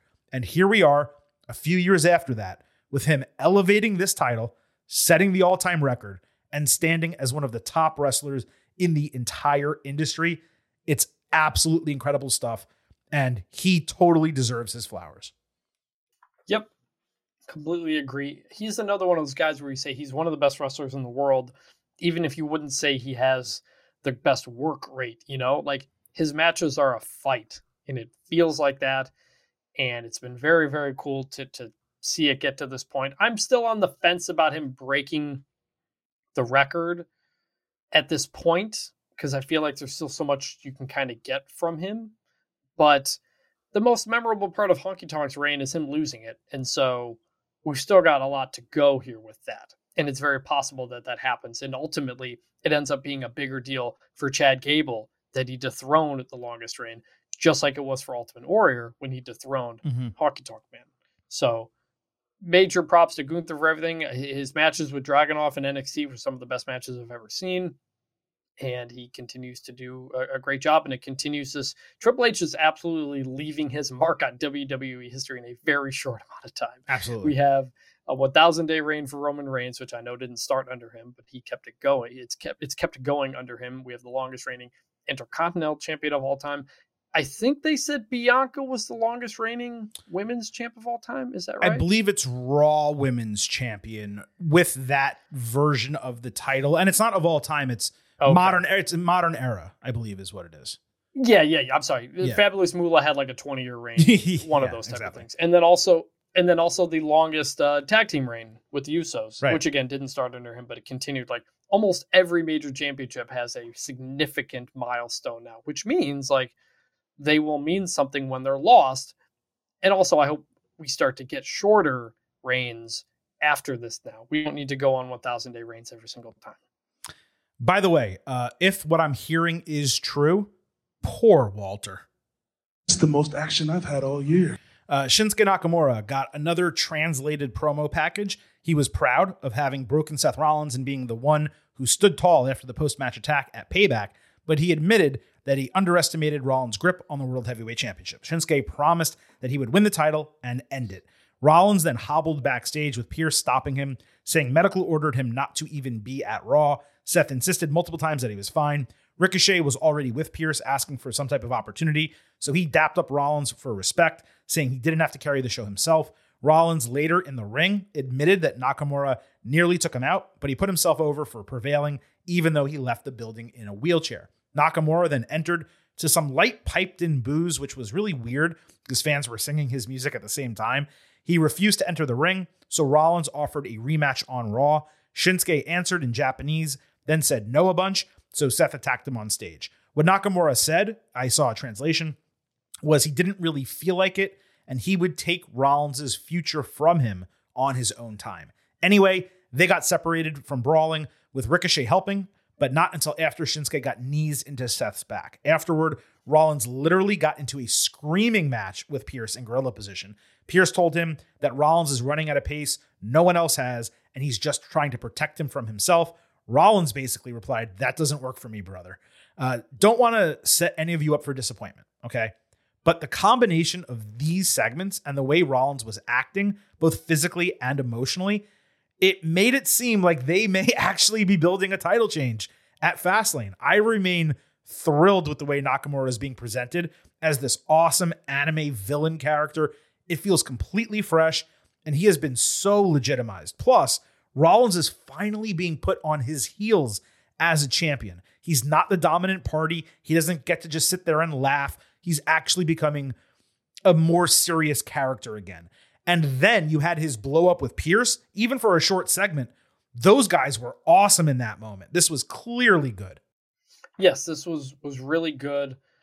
Nakamura continues to be great. They did release. I don't know if they put on the show or just on online, but they did have a Nakamura promo where he says that same thing. I will fight Seth Rollins uh, on my own Mhm. time, basically. So Uh, obviously, this, this is an ending. I like that they built off of what happened in Payback, continued to uh, do that. I don't know about a title change, but I don't know. Anything seems possible. I'm intrigued. I really, really like. This is the most fun, interesting Nakamura has been. I'm glad this is still going because we weren't sure after Payback. We thought it should, but weren't sure if it would. Now, now it clearly is. So there was a match that followed Ricochet against Nakamura. This came on the heels of the pull apart brawl. Priest watched backstage. Ricochet hit a standing shooting star press and recoil, plus a somersault off the ring apron. Nakamura ran Rick's spine into the post and barricade. Then he used a chair twice on him for disqualification. He wrapped the chair around Ricochet's neck, so Rollins ran in to prevent Kinshasa. Security tried to stop him, so he hit a tope con hilo onto Nakamura until getting driven spine first into the steel steps and getting beaten until Ricochet chased Shinsuke away. Ripley then told Priest it was not the right time to cash in. Wade Barrett on commentary provided a really important clarification that Shinsuke had no interest in competing, so the DQ was meaningless to him. I found that to be a missed opportunity to just get Nakamura a win over someone who could take an L without issue, but they could possibly rematch next week. The wrestling was strong, the storytelling elements were even better, especially with Rollins selling the spine more than he pretty much did in the prior parts of the show. And as you mentioned, they closed the loop with the Nakamura social media promo explaining, I really didn't want to wrestle and I want to do the title match on my own time. It's about me, not about you. So I thought this was good. Yeah, that that, that was good. You kind of said it all there. It, Nakamura doesn't need to beat Ricochet. Like like we said, his match with Seth elevated him in a way a win over Ricochet wouldn't. You know, like he feels like a big deal now. So like you can do this type of thing. It emphasizes the want to do it on my own time type of stuff. So yeah, that was good. We'll move to The Miz, who opened hour three of Raw saying he did not lose at payback. Then he introduced the man who could make it right by being transparent John Cena. The music hit, fans popped huge, but obviously there was no Cena because they'd promote him if he was going to be there. Meanwhile, Stu the cameraman, incredibly, did the entire John Cena entrance exactly as it would have been, but with no one there. Barrett made a joke about the cameraman not being able to see him, and Miz then did an entire Miz TV segment talking to an empty chair. The explanation was that, unlike the fans, Miz has been able to not only see John Cena, but see through him for 18 years. The fans drowned Miz out with yeah, so he told them actually to say yes instead. Then he realized that doesn't work either because of Daniel Bryan, which was very funny. Miz then got Invisible Cena to agree that he conspired with LA Knight. Then he slapped him across the face. Invisible Cena pushed back, and fans start chanting, Holy shit. So he did a full attack with a skull crushing finale, again on nothing, as fans booed.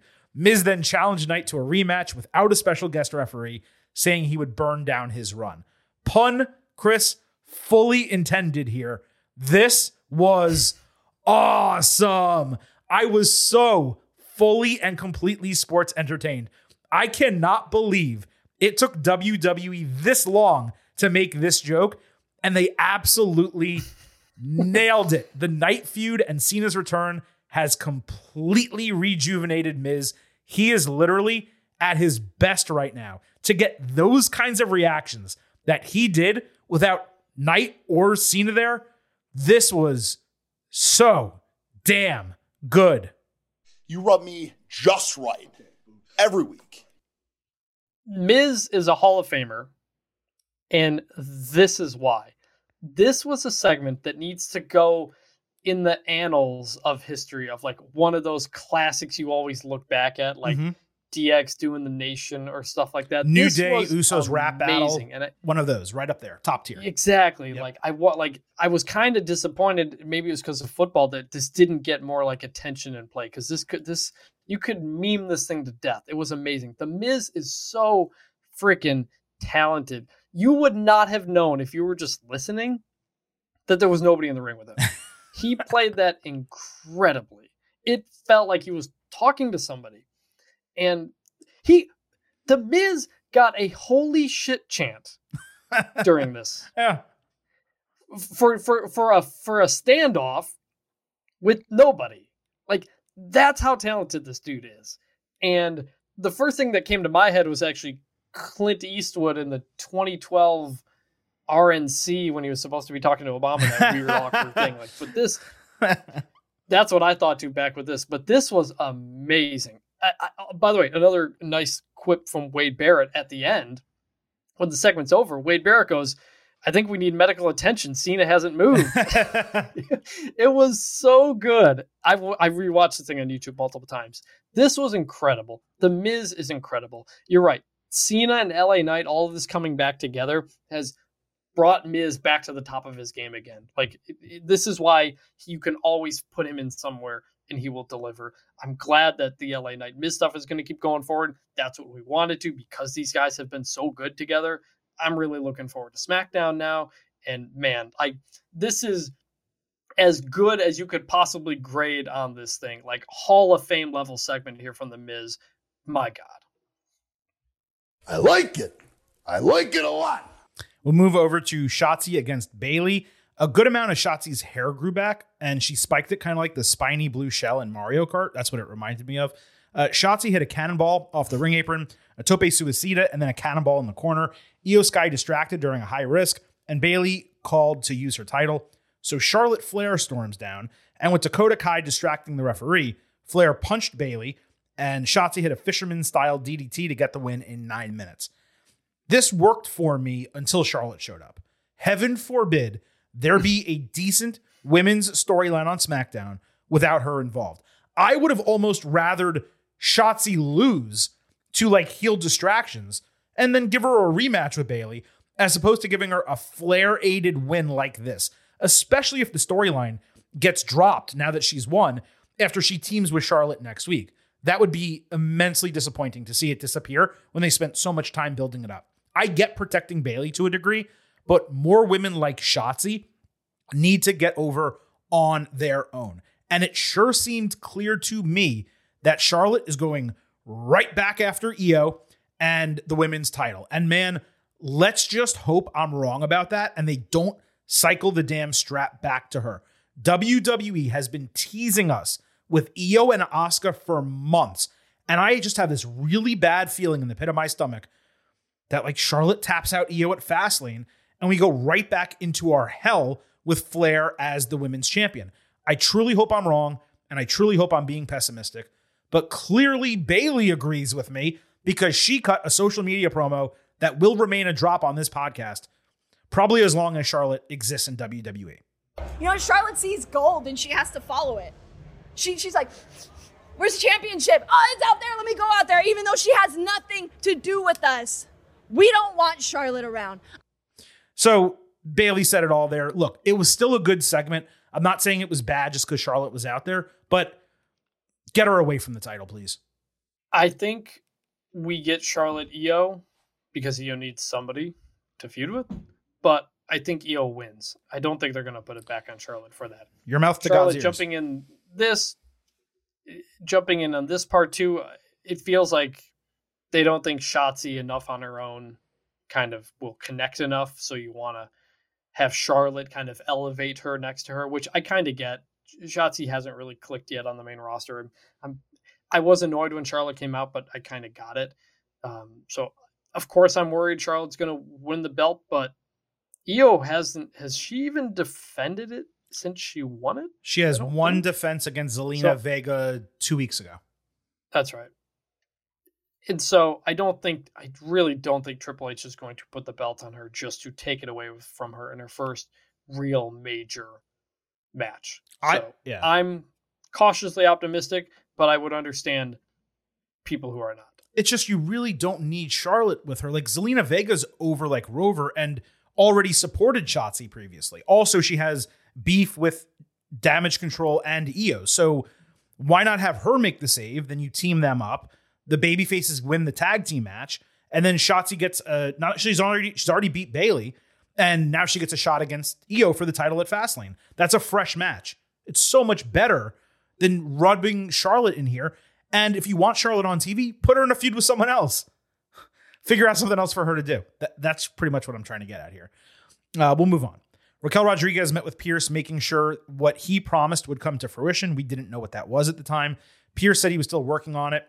Uh, Chelsea Green then stormed in saying, Some people are so rude. So Pearce hysterically replied, Don't I know it? Pearce announced that Piper Niven is not medically cleared, and Green brought up the women's tag team titles being cursed. He suggested it's her, not the titles that are cursed. Green then ripped Rodriguez for losing at Payback, and Raquel appeared behind her, of course, and Pearce set a one on one match. This was one of those like smile and shake your head moments where Niven not being cleared, like I just I was like, it has to be a rib. Like like like there's no way she can actually be hurt or something bad can happen. Obviously, the women's tag team titles are cursed. Just kidding. Not really. So um, obviously the tag team titles are cursed. I'm just kidding, but like not really. Apparently, Piper is just sick and will be back on TV soon, which is obviously the best case scenario. Regardless of that, this was a really well executed comedy segment uh, to build a quick match on Raw. I thought. Yeah, no, I, I agree with that. I'm really hoping it's not more for Piper Niven. I hadn't seen anything about that, so I was kind of confused by that as well. I like I said, I love Piper Niven, and I really like the potential of this team. So, uh, we'll see. So we had Rodriguez Green. Chelsea got a hope spot. Raquel straight decapitated her with a lariat. It actually drew ooze from the crowd. Then she won with the Tejana Bomb in a squash match. After the bell, Rodriguez announced that Pearce granted her a rematch against Ripley next week on Raw, and Dominic was barred from ringside. Now, I know that Chelsea's gimmick allows her to lose like this and not be hurt by it. But she is a champion, and I just don't see why they couldn't have given her an actual match, even if Raquel dominated the entire time. Everything worked here, primarily the backstage segment. So overall, it gets a good. The crowd was rather meh for the title rematch announcement because, again, we mentioned this on Payback, the uh, instant analysis. Raquel needs to develop a character, and right now she just doesn't have one. Correct. There's nothing to connect with her on. The only thing she's really ever had is that she was friends with Liv. This is what we said after the instant analysis. All right. All right, cool. That's about it. What's your grade overall? Oh, uh, oh, uh, for for the Raquel Chelsea segment, I give that a bad. I Okay. didn't care for it for all the reasons you said. Chelsea, like, I yeah, it's her character, but she's not only is she a champion, she's holding both belts, you know, and so it's just kind of another. Eh. All right. Our first disagreement of the day. Uh, let's move to Drew McIntyre and Matt Riddle against the Viking Raiders in a tornado tag team match. Four big men slapping meat equals excitement. Riddle did a Dudley Boyz callback with Get the Tables, but Drew pushed him back, telling him, dude, you get the table, which I thought was really funny. Uh, the Faces hit a double superplex and a Death Valley driver on Ivar. He then splashed Drew off the announce table onto the floor. Riddle got distracted on the ropes, so Kofi Kingston ran down to save him from Ragnarok into a table, but he accidentally nailed Riddle with Trouble in Paradise. Then the Raiders lawn darted Kofi into Drew and hit Riddle with Ragnarok into the table to get the win. McIntyre later sought out Kingston backstage while having problems with Jey as well as Cody for bringing Jey to Raw. Then Kofi came up. Riddle said it was cool. McIntyre thought it was purposeful and said he was keeping his eye on everyone and everything. So not only did this match bang, but the booking was totally on point. The Raiders continue to rack up wins, their dominance is growing, and the faces continue to have both these internal and these external struggles. It would make a bit more sense to do this if there were babyface tag team champions, because then the Raiders would be really strong number one contenders. But it nevertheless works for the angle that they're doing with four prominent faces not in singles feuds. And beyond that, we continue to get all of these teases of McIntyre being frustrated and more frustrated with one baby face after another. So clearly he's going to turn heel. And given the stuff with Cody, how he's seeking out Cody, maybe he actually turns heel against Rhodes. And that is a huge feud for him coming up soon. But all in all, both the match and the backstage segment, this was good. Yeah, this was good. It's it's very perfectly fine, like honestly, like low card type of stuff, and it's been entertaining. It's been eh, building a little bit each and each and each week. The Viking Raiders being a part of this and getting the wins, they're like very much the third wheel in all of this. Mhm. I don't, which is fine, but like, I don't really take them seriously. They've just, they've been just kind of weird in this whole current gimmick that they're doing uh, it the story really is New Day and McIntyre and Riddle. So that part's entertaining, and the Viking Raiders are just kind of there to get the win, I guess, which is fine. Again, it's low card type stuff, and for what that is, that was good. I would just love it if they toned down the corniness of the gimmick a little bit. Like Triple H is the skulls guy, you Well, know, from yeah, NXT, the black and gold skull, you know, heavy metal dude. I'd love if the Viking Raiders took on like a heavy metal type of aesthetic rather than just this Viking deal with Valhalla and the gods. And I know you need variety, and I know that speaks to a different audience. Maybe it's a good heel team for kids and stuff, but you know, it's just a little too corny for me. Exactly. Like it it feels too much like they believe it when it would almost be better if like they either leaned into the corniness or, or, or something else. It's like they're playing it too straight. Right. And It's like weird. Alpha Academy knows they're corny. Uh, you know what I mean? So they're corny and they appeal to kids and all that. You heard Gable say it, but they know what they're doing. Heavy Machinery back in the day knew what they were doing. The Viking Raiders, it seems like they're taking it seriously, but being corny. And it's it's just very odd. It's like they're actually cosplaying and think it's real. That that's the way it comes off. Uh, let's move back to SmackDown. Bobby Lashley hit the ring to a great ovation and a chant. He said he linked up with the Street Profits because real recognized real. The Profits also got a huge pop when they came out. They put over their relationship with Lashley and thanked him. Lashley said they're putting everyone in WWE on notice because they want power control and championship gold. As they exited, Sami Zayn and Kevin Owens entered. They did a quick stare down, but the trio let them through to the ring. Obviously, this happened before Sami and KO lost the titles. Now, my issue with this segment is that nothing was accomplished. Yes, it was the first time they were in the ring together speaking, but we learned nothing that we didn't know before. I expected, at least at the very end of the promo, for Lashley to drop the group's name. And that's why we are the suit profits, or, you know, or that's why we are this. but he didn't even do that. I was waiting. Yeah. How are we a month into this group with no name? Like, please don't get it twisted. These guys are great. Huge fan of Bobby Lashley. Huge fan of the Street Profits. Glad that they're a trio. But I got to give this segment a bad because it didn't accomplish anything. I will change my mind if next week they start feuding with someone big and they come up with a name and there's a whole thing. But this, to me, it seemed like it was a cursory glance at them as a trio.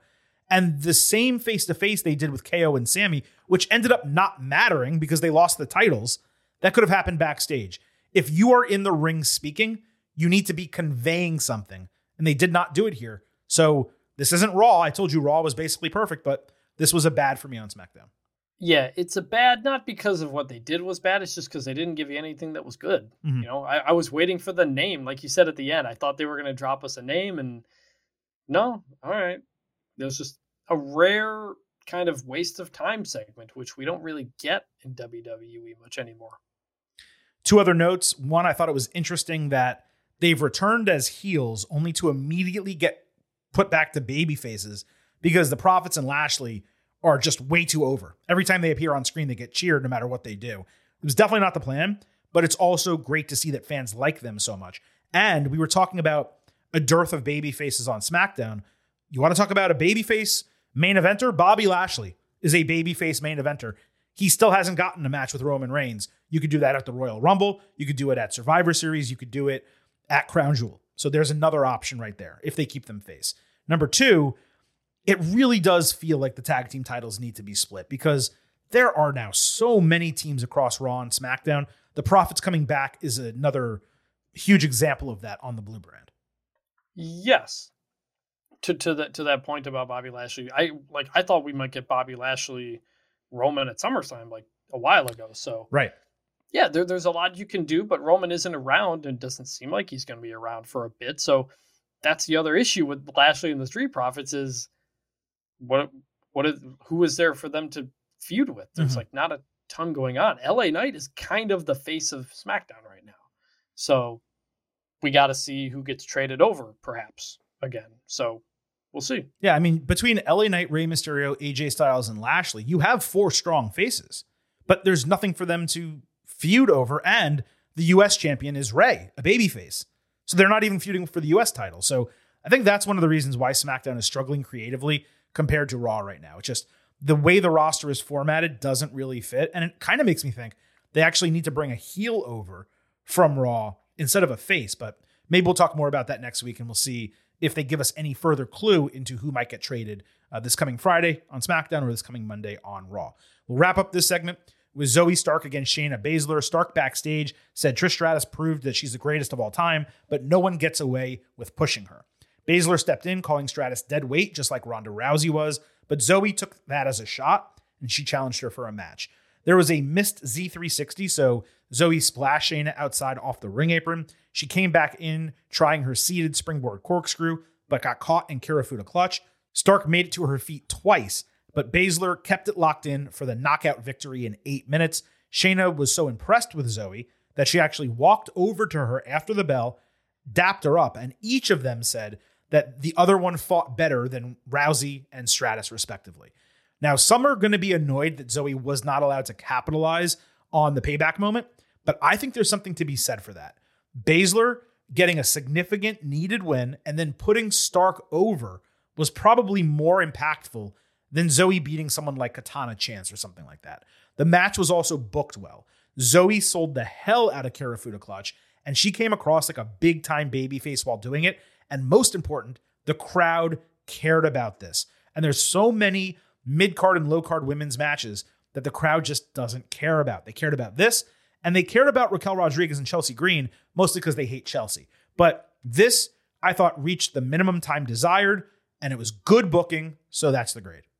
Yeah, I thought it was a real solid good. You know, Shayna gets the big win over Ronda, and you're thinking this is supposed to be the big push forward for her, and we just we didn't get it. She cut a promo and then disappeared for a while. So glad to have her come back and get a win of note because Zoey Stark has been built up to be a notable competitor. So uh, it was good. I, I really loved the finish. I loved Zoey Stark fighting to get out of it multiple times, almost getting out, but not getting out. Like that is the perfect way to do a submission finish to me.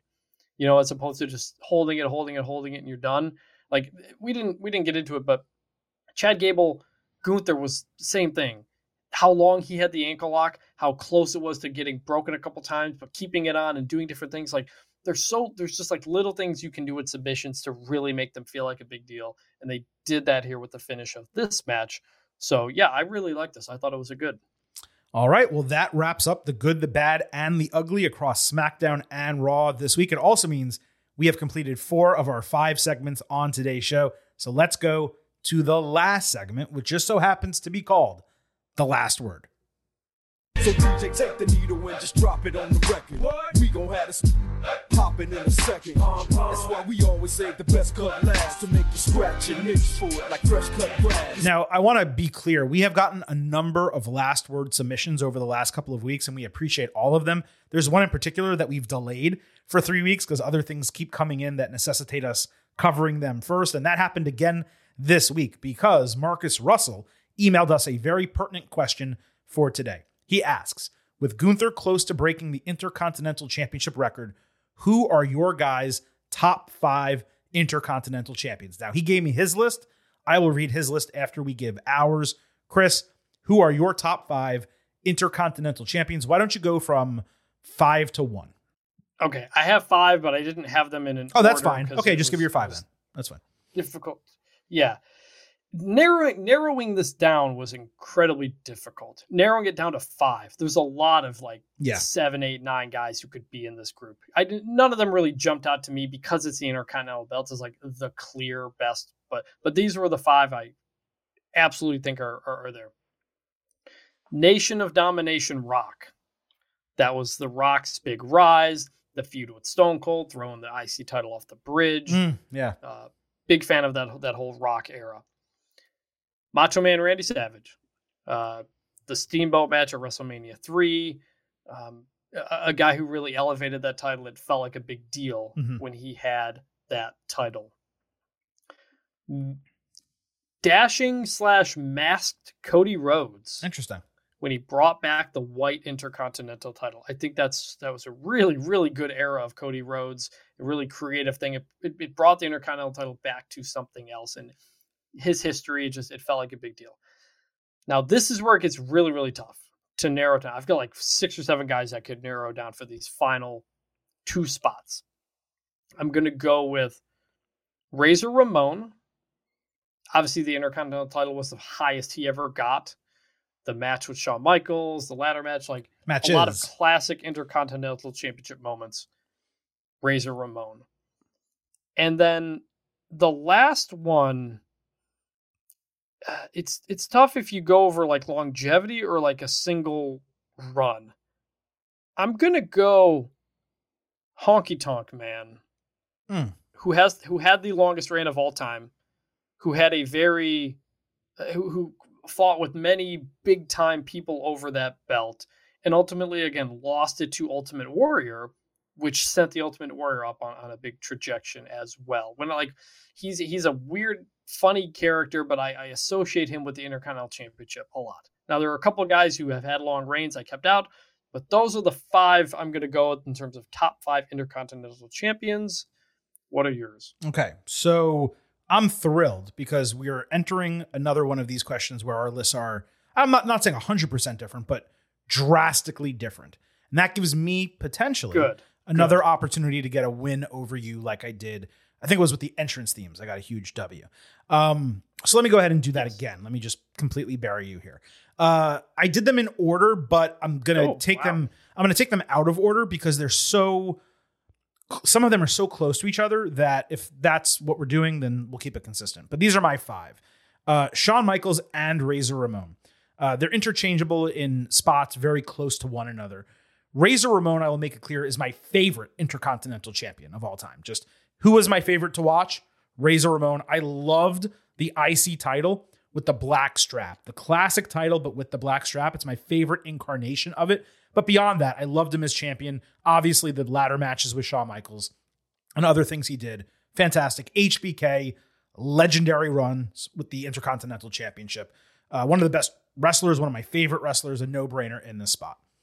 Also deserving here is Chris Jericho, who I forget the number of reigns he had, but it's like seven or nine or something like that. He, when I, think nine, of I think when I think of Chris in WWE, yes, I do think of him as undisputed champion, but secondarily, I think of him as a fantastic intercontinental champion. He was made for the belt and vice versa in WWE. I just hated the version that he carried around, the actual belt itself, but he was great.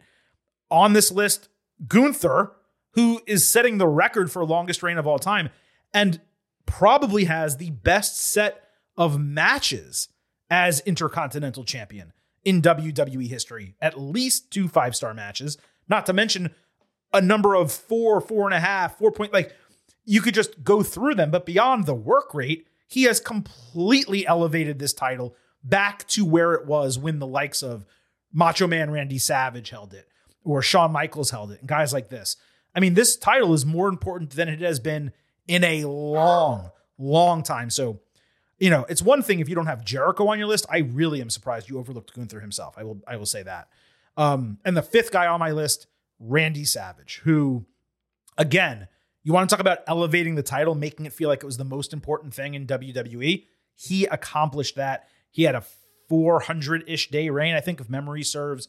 Um, and he had numerous major big time feuds with the championship. So those are my five in really whatever order you want. I think they're the right five. Let me also mention, and then you you can follow up here, Chris, what Marcus's was, and he gave his in order, but I'll just list them also. Uh, Shawn Michaels and Razor Ramon on his list, Bret Hart, Rick Rude, and Mr. Perfect, who I think Mr. Perfect deserves a lot of Mm, consideration yep. as well. Yes. I think we all named a bunch of really good people. I will tell you, my biggest problem with yours is Honky Tonk Man. I mean, I get it. Like he had a long run and he was a chicken shit heel and it made it really interesting. But when we're talking about best, I don't think he deserves to be in the list of the best. Not my Mount Rushmore, not my top five. So th- Mr. Perfect was also very here. The guys I had just on the outside that that was hard to narrow down. Mhm. Uh, Mr. Perfect, Jericho, Edge, and The Miz.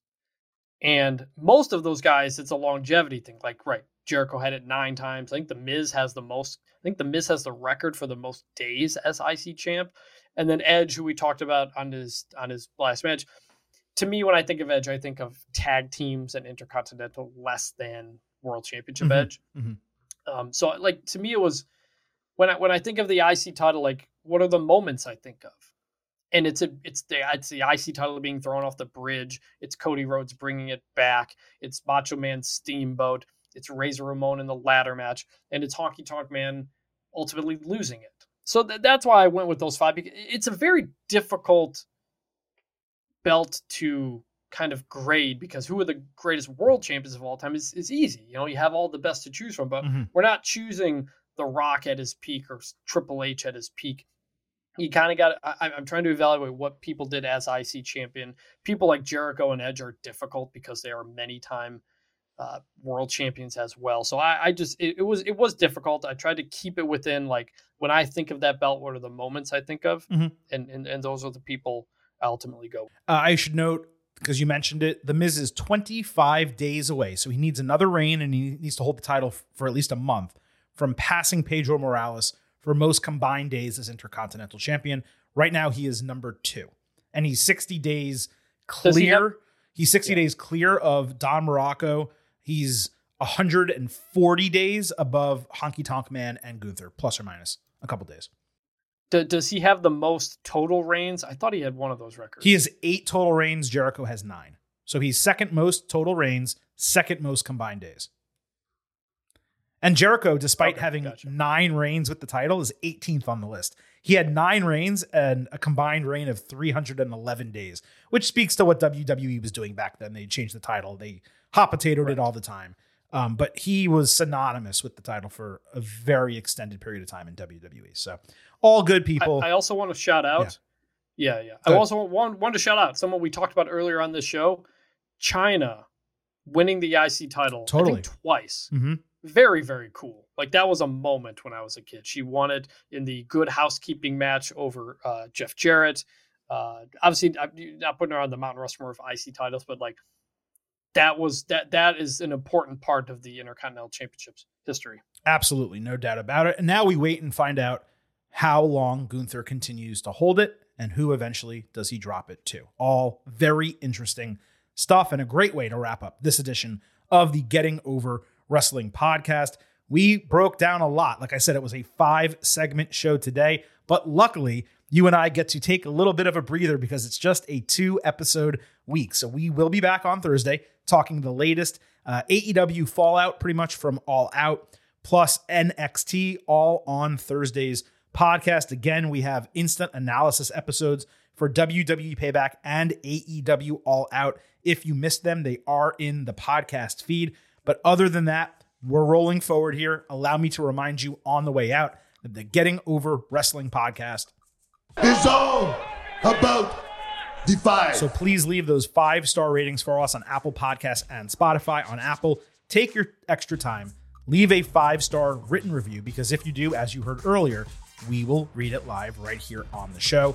Don't forget to follow us on Twitter at Getting Overcast for episode drops, news, analysis, highlights, all of that good stuff. Also, please remember I happen to love the number five. Five dollars a month or fifty dollars for the entire year. You can support the Getting Over Wrestling podcast by becoming an official Getting Overhead. Visit buymeacoffee.com slash getting over. Sign up, you will get bonus audio, news posts, and again, those contributions to support myself, Chris, and the show. Thank you all for listening to this edition of the Getting Over Wrestling podcast. For Vintage Chris Vannini, this is the Silver Adam Silverstein signing off and leaving you with just three final words. Bye for now.